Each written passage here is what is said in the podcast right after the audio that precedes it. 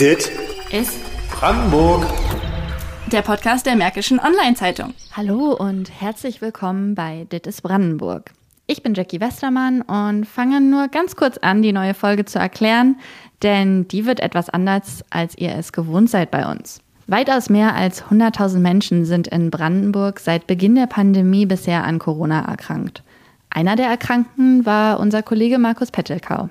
Seine Stimme kennt ihr ja aus unserem Podcast. Ende Februar ging es für ihn und seine Familie in die Quarantäne. Alle hatten sich nämlich dann auch nach und nach mit dem Virus infiziert, wie das eben so ist, wenn man eng zusammenlebt. Markus hat während der Zeit für die Mods Tagebuch geführt und das Ganze jetzt auch nochmal für unseren Podcast vertont. Viel Spaß beim Zuhören.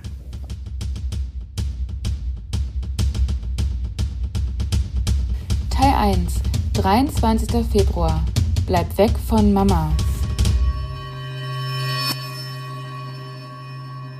Och nö. Muss das sein? So kurz vor dem gefühlten Schluss der Pandemie heißt es nun auch für meine Familie und mich Quarantäne. Meine Freundin hat Corona. Ja, und es hat sich bereits am Vortag angekündigt. 40 Grad Fieber, Übelkeit, Erbrechen. Ja, zum Glück nicht mehr. Bis zum Anruf der Ärztin, da war ich noch ganz optimistisch. Nicht jede Krankheit ist gleich Corona. Na, diese hier aber schon. So, das heißt, unsere Vier-Zimmer-Wohnung ist jetzt in zwei Haushalte aufgeteilt. Die Kinder können Mama zwar sehen und hören, aber Küsschen und Umarmungen sind tabu. Wie macht man das jetzt einer Dreijährigen klar? Eine schöne, sch- also bescheidene Sache. Zusammen Fernsehen oder Frühstück, das ist erstmal vorbei. Isoliert voneinander, isoliert von der Außenwelt. So wird's in den kommenden Tagen bei uns aussehen. Rausgehen geht logischerweise auch nicht, gerade jetzt, wo es so schön warm und frühlingshaft ist. Und endlich geht die Schule wieder los, da darf mein Sohn trotzdem nicht hin. Jo, hätte besser laufen können, aber ein Hoch auf das Internet. Ja, und wer ist jetzt schuld? Schwer zu sagen. Zum einen natürlich der Typ, der damals in Wuhan diese olle Fledermaus kaufen musste. Zum anderen hätte meine Freundin als Angestellte im Gesundheitsdienst schon zweimal geimpft werden sollen. Hat zweimal nicht geklappt. Und jetzt haben wir den Salat. Danke, lieber Arbeitgeber. Naja, zumindest darf ich jetzt jeden Tag hier ein paar Zeilen dazu schreiben und vertonen. Man muss ja auch das Positive sehen. Teil 2, 24. Februar. Post vom Amt. Das ging fix. Heute kam der Brief vom Gesundheitsamt. Vier dicke Umschläge mit Regeln, Verordnungen, Corona-Tagebuch und Ratschlägen. Man wird umfassend informiert. Zu meckern gibt's jetzt hier erstmal nix. Jetzt geht's erstmal daran, den Alltag zu strukturieren. Die erste Amtshandlung besteht darin, die Dreijährige davon abzuhalten, Mamas Schlafzimmer zu stürmen. Wie sonst auch. Das wird wahrscheinlich mit der Zeit immer schwieriger, aber schauen wir mal. Das Wichtigste für die kommenden zwei Wochen heißt jetzt Ordnung. Wir haben vereinbart, jeden Morgen um 8 aufzustehen und zu dritt Frühstück zu essen. Mama muss halt später essen. Obwohl ihr sowieso nicht wirklich danach zumute ist. Eineinhalb Kilogramm hat sie nach drei Tagen schon verloren. Das ist nicht schlecht, würde mancher da jetzt sagen. Naja, aber wie soll man auch ordentlich essen, wenn der Geschmacks- und der Geruchssinn kaum noch vorhanden sind und einem sowieso die ganze Zeit schlecht ist? Aber worüber sollen wir uns beschweren? Andere hat's ja weitaus schlimmer erwischt. Also nochmal Glück im Unglück gehabt. Bisher. Nach dem Frühstück darf die Tochter dann spielen oder einen Film schauen, damit ich in Ruhe mit dem Sohn Schulaufgaben machen kann. Nicht zur Schule gehen zu müssen, das fand er jetzt erstmal nicht schlecht. Als er dann aber gemerkt hat, dass er jetzt von mir unterrichtet wird, ja, da war es dann mit der guten Laune auch schon wieder vorbei. Seine Lehrerin stellt den Lernstoff über eine Lernplattform zur Verfügung und wir pauken dann zu Hause. Das funktioniert ganz gut, darum erneut ein Hoch auf das Internet. Um 12 Uhr heißt es für die Jüngste dann Mittagsschlaf. Der Sohn darf Fernsehen und ich kann mein Corona-Tagebuch schreiben und saugen oder wischen. Also Sachen, um die ich mich sonst fast immer eigentlich erfolgreich drücke. Und danach wird dann zwei Stunden gebastelt und gespielt. Alles ohne Mama natürlich. Ja, noch können wir es mit Galgenhumor nehmen. Mal sehen, wie die Sache in ein paar Tagen aussieht. Teil 3, 25. Februar. Bitte lass es regnen.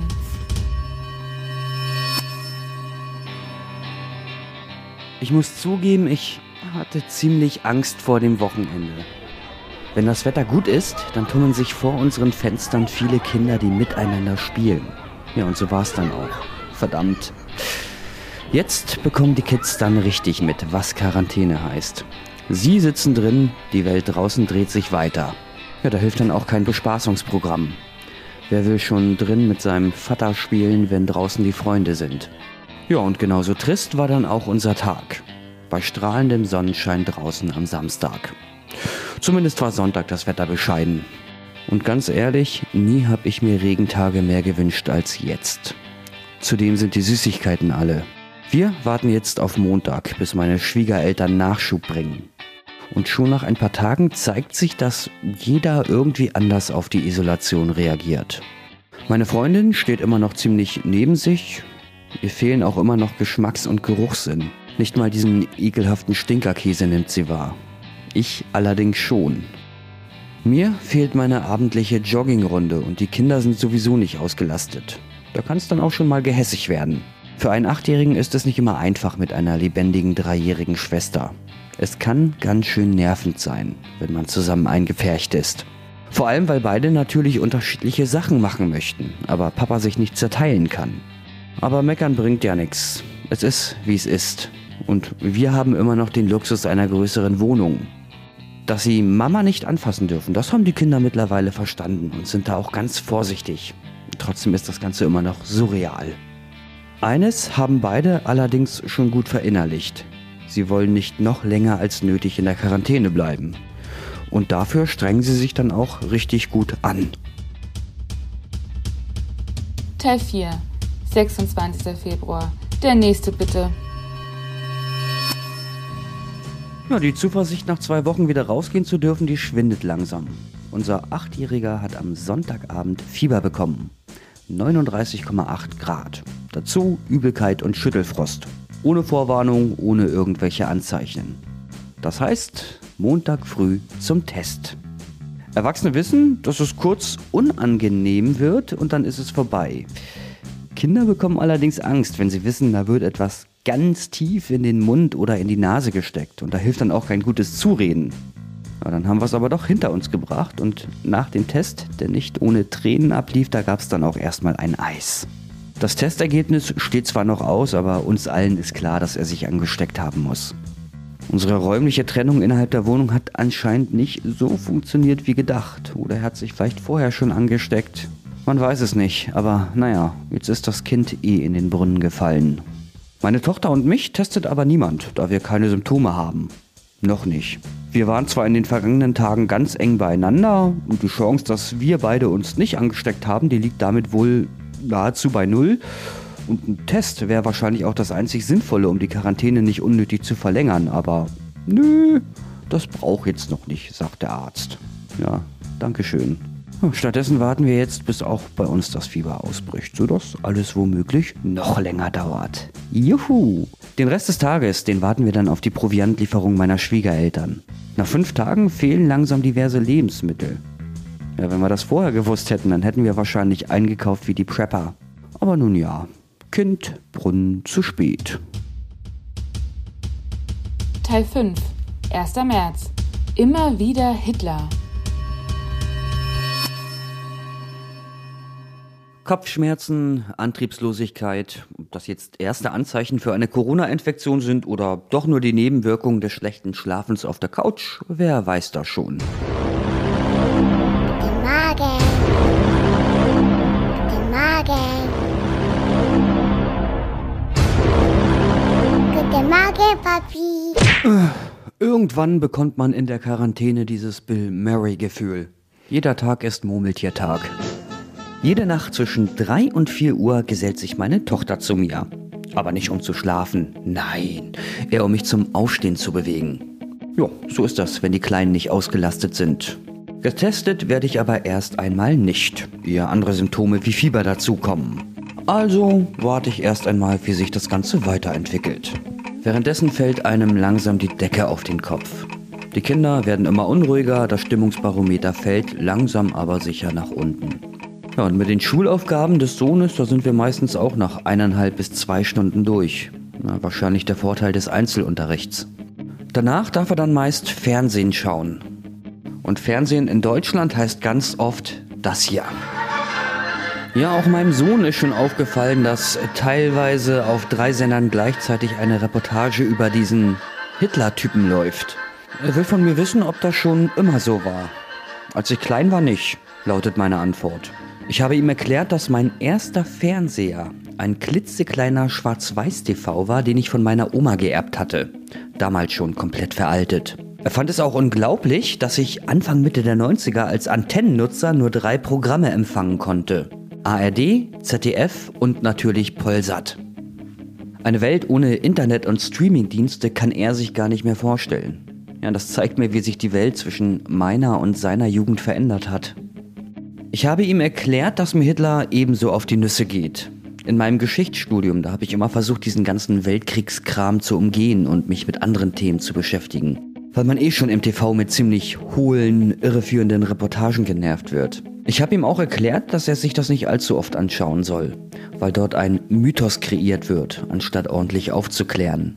Ich meine, der Mann ist schuld, dass viele Menschen sterben mussten und viele weitere flüchten mussten und erst einmal ohne Wohnung waren. Das war viel schlimmer als zwei Wochen Quarantäne. Ja, da hat mir auch mein Sohn zugestimmt. Das sind die Gespräche, die man dann teilweise mit seinen Kindern führt, wenn man sich in Quarantäne befindet. Das ist aber immer noch besser als Quarantäne vor 30 Jahren. Mit zwei Sendern, ohne Internet und ohne Online-Stundenpläne. Und besser als vor 80 Jahren ist es allemal. Teil 6, 2. März. Endlich haben wir Symptome. Juhu, wir haben Symptome. Meine Tochter bekam gestern Abend Fieber. 40 Grad. Ich habe immerhin Schnupfen und Kopfschmerzen. Da das jetzt schon ein paar Tage so ist, reicht das für einen Test. Wir freuen uns jetzt natürlich nicht darüber, eventuell erkrankt zu sein, um Gottes Willen. Aber allen ist klar, wenn mein Sohn positiv ist, was jetzt bestätigt ist, dann liegt die Chance, dass wir es nicht haben, bei nahezu null. Ich freue mich eher darüber, endlich bald Gewissheit zu haben und nicht mehr nur darauf zu warten, dass es ausbricht. Der Test, der ist gar nicht so unangenehm, wie ich ihn mir vorgestellt habe. Stäbchen einmal kurz an den Gaumen und fertig. Meine Tochter wollte mir auf dem Weg zum Test noch erklären, sie sei gar nicht krank und alles ist gut, das muss gar nicht sein. Aber wie wir alle wissen, was sein muss, muss sein. Am Ende hat sie dann ohne zu zicken mitgemacht und der Ärztin sogar noch erklärt, dass sie nicht am Stab lecken soll, weil da vermutlich noch ein bisschen Krankheit dran sein könnte. Schlaues Kind. Und ich hoffe mal, die Ärztin hält sich dran. Beim Sohnemann, da ist mittlerweile gar nichts mehr zu merken. Kein Fieber, keine Schmerzen und auch beim Formel 1 Spielen auf der Playstation, da hat er mich ohne Probleme abgezockt. Kinder sind halt robuster als man glaubt. Bisher haben wir Glück gehabt. Meine Freundin und mein Sohn, beide Asthmatiker, hatten einen milden Verlauf. Und wenn es dann alle hatten, dann sind wir auch bald durch damit. Es nützt ja nichts zu hoffen, dass man ohne Ansteckung durchkommt, wenn es doch so offensichtlich ist. Gewissheit ist halt fast immer besser als Ungewissheit. Teil 7, 3. März. Wer versteht schon diese Anordnungen? Jeder kennt das, wenn einem der Kopf fast platzt. Man kann sich nicht richtig konzentrieren, der ganze Körper ist einfach nur schlaff. Hinzu kommt eine Nasennebenhöhlenentzündung, so dass man den halben Tag nur in ein Taschentuch rotzt. Auf diesem Stand bin ich gerade. Aber immerhin keine Atemschwierigkeiten oder ähnliches. Aufs Rauchen habe ich trotzdem gerade keine Lust. Normalerweise ist mein Konsum ja ziemlich hoch. Ich habe zwar noch kein Testergebnis, ja, aber was soll es sonst sein, wenn alle anderen in meiner Wohnung schon Corona haben? Bei unseren Krankheitsverläufen gibt es große Unterschiede. Mein Sohn hatte eine Nacht Fieber und ist seitdem quietschfidel. Meine Tochter fiebert seit zwei Tagen und ist recht lustlos. Meine Freundin hat es mittlerweile überstanden. Vier Tage hohes Fieber, kein Geschmacks- und Geruchssinn und auch kein Hunger. Zwei Kilo hat sie abgenommen. Das wird mir nicht passieren. Ich habe durchgängig Hunger. Trotz der Symptome. Also bei mir wird es wohl keine Diät. Die neuen Anordnungen vom Gesundheitsamt, die sorgen ebenfalls für Stirnrunzeln. Meine Lebensgefährtin darf am Samstag wieder die Wohnung verlassen. Bei meinem Sohn ist die Quarantäne bis zum 15. März verlängert worden. Meine Tochter und ich warten nach dem Testergebnis auf die Verlängerung. Warum darf eine Person das Haus eigentlich verlassen, wenn die anderen noch in Quarantäne sind? Weil auch wenn sie sich da nicht mehr anstecken kann, diese, diese Viren, die trägt sie ja eigentlich mit, habe ich immer gedacht. Vielleicht habe ich aber auch einfach in Bio nicht so ganz aufgepasst. Naja, dann werde ich mich mal informieren. Teil 8, 5. März. Da habe ich wohl was vergessen. Wenn man umzieht, dann hat man einiges zu tun. Alles organisieren, schauen, dass nichts zu Bruch geht und man muss natürlich allen Versicherungen melden, dass man jetzt eine andere Adresse hat. Gestern rief mich das Gesundheitsamt in Weimar an, wo ich bis vor knapp einem Jahr gewohnt habe. Sie wollten mir meinen positiven Corona-Test mitteilen und fragen, wie es mir geht. Also der Anruf zeigt mir zwei Dinge. Erstens, da habe ich wohl was vergessen. Und äh, zweitens, ich bin wohl lang nicht mehr beim Arzt gewesen, sonst wäre meine Chipkarte schon korrigiert. Na gut, dann wäre das zumindest auch erledigt. Ja, da wir nun alle einen positiven Corona-Test vorliegen haben, kann man zumindest wieder zusammen auf der Couch rumlungern. Noch besser, ab morgen darf meine Freundin wieder das Haus verlassen. Der erste Auftrag der Kinder, der steht auch schon fest. Hol was von McDonald's. Teil 9, 6. März. Fatigue. Wenn man Corona hat, dann gibt es im Großen und Ganzen zwei Arten, wie Menschen einem begegnen. Die einen bereiten innerlich schon deine Beerdigung vor und die anderen wollen einfach die Bestätigung haben, dass es nur eine Grippe sei. Beides ist allerdings falsch. Nope. Uns geht's gut. Wir haben alle milde Verläufe gehabt, meine Lebensgefährtin darf auch wieder das Haus verlassen. Trotzdem merken wir alle irgendwie Nachwirkungen. Also Symptome, die wir von einer normalen Erkältung oder Grippe nicht kennen. Alle sind irgendwie schnell ausgepowert. Ich habe gestern fünf Minuten mit den Kindern getobt und musste danach erstmal eine halbe Stunde Pause machen, um mich zu erholen. Und da merkt man ganz schnell, das ist nicht normal. Kraftlosigkeit schon bei der kleinsten Anstrengung. Fatigue heißt das in der Medizin. Sie tritt bei verschiedenen schweren Infektionen auf, auch bei Covid-19-Erkrankungen als postvirale Fatigue. Wie viele genesene Covid-Patienten daran leiden, das lässt sich zurzeit noch nicht sagen, denn da fehlen noch jede Menge Analysen. An verschiedenen Krankenhäusern wurde im Sommer aber schon eine Post-Covid-Fatigue-Ambulanz eingerichtet. Dorthin wenden sich ehemalige Covid-19-Patienten, die sich auch Wochen oder sogar Monate nach ihrer Erkrankung noch erschöpft und schwach fühlen. Ich hoffe mal einfach, dass das bei uns schneller vorbei ist. Wie schnell man sich erholen kann, hängt übrigens auch vom Vitamin D-Spiegel im Blut ab. Ist davon nicht genug vorhanden, dauert der Genesungsprozess länger. Erwarten darf man allerdings nicht zu viel. Ja, oft ist es so, dass es einen Boomerang-Effekt gibt, wenn man zu viel macht. Wenn man sich zu früh wieder voll belastet, dann erwarten einen meist Rückschläge. Ich habe die letzten Tage viel darüber gelesen und äh, immer wieder steht, es sei wichtig, das zu akzeptieren. Ja, mein Problem ist, darin bin ich ganz, ganz schlecht. Teil 10, 8. März. Harry, Meghan und Elsa. Zu lange zu Hause zu sein, ist absolut nicht gut. Es ist ja nicht nur so, dass man sich auf die Nerven geht. Man nimmt eher Gewohnheiten an, von denen man sich vorher ferngehalten hat. Also nichts hätte mich bisher dazu getrieben, ein Interview der britischen Ex-Royals zu schauen. Aber ja, wenn man kaum was anderes zu tun hat und relativ wenig passiert, dann sitzt man auch für sowas wie gebannt vor dem Fernseher. Das bestätigt mich auch in der Annahme, dass diese ganzen Promi-Magazine wohl zum großen Teil von Leuten gelesen werden, denen verdammt langweilig ist.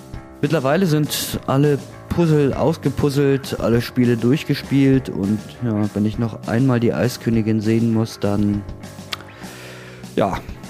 Auf der Webseite des Bundesgesundheitsministeriums habe ich gelesen, dass 47 Prozent der Menschen in Quarantäne über Angstzustände klagen. 20% hätten Schlafprobleme und 15% hätten somatoforme Symptome. Diese verursachen körperliche Beschwerden, obwohl häufig keine klare äh, organische Ursache dafür gefunden werden kann. Knapp 16% der Menschen werden anscheinend depressiv. Wenn ich sowas lese, dann denke ich mir wieder, uns geht's gut, zum Glück. Das Interesse an Promi-Gedöns äh, kann ich keinem dieser Symptome zuordnen. Ich hoffe aber, dass die Quarantäne schnell vorbei ist, bevor wir noch anfangen, uns irgendwie am Nachmittag billige Pseudodokus anzuschauen. Dieser Umstand, der sorgt bei mir wirklich für Angstzustände. Teil 11, 9. März. RTL, Disziplin und Kreativität. Fast geschafft. Noch ein Tag, dann ist meine Quarantäne vorbei. Mein Großer darf ab Montag wieder in die Schule, meine Tochter darf ab nächsten Mittwoch wieder in die Kita. Die Normalität naht. Ja, aber was ist schon normal in diesen Zeiten? Naja, obwohl. Ein paar Politiker unter Korruptionsverdacht, die Yuppies an der Börse heulen rum, wie schlimm die Situation für ihr Geld ist und irgendein C-Promi flennt auf RTL. Irgendwie dreht sich die Welt doch weiter wie immer. Also, kein Grund zur Panik, auch wenn einige Querköpfe einem das suggerieren wollen. Freunde fragen mich, was die Quarantäne eigentlich mit einem macht. Meine Antwort, nichts. Absolut gar nichts. Zumindest wenn man zu viert festsitzt. Klar fehlt einem der Ausgang, aber es ist ja kein Gefängnis.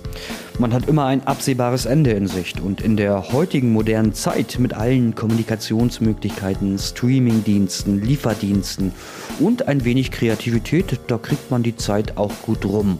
Man braucht nur Disziplin, um irgendwie geregelte Tagesabläufe einzuhalten. Sonst könnte man tatsächlich verlottern. Und sicherlich muss man vor allem die Kinder besonders im Auge behalten. Für sie ist es ein größeres Leiden, wenn man seinen Bewegungsdrang nicht optimal ausleben kann. Da kommt es dann auf die Eltern an, sich mit ihnen zu beschäftigen, sie abzulenken. Wir haben beispielsweise tagelang aus Pappe und Papier ein Aquarium mit Pappfischen gebaut. Ja, gut, dass wir unsere Umzugskartons noch im Keller haben. Malen, basteln, selbst kreativ werden, das nimmt viel Raum und Zeit ein, aber man hat ja kaum was anderes zu tun. Und die Kinder, die danken es einem. Wann zum Teufel hat man schon mal so viel Zeit zusammen? Mittlerweile meckert auch kein Kind mehr, wenn es das Zimmer aufräumen muss. Das gehört zur täglichen Routine. Eine dieser Sachen, die man sonst im Alltag halt auch mal schleifen lässt. Jetzt muss man die Ordnung halt nur beibehalten, auch wenn die Quarantäne vorüber ist und der normale Alltag uns wieder einholt. Teil 12. 10. März. Der letzte Tag.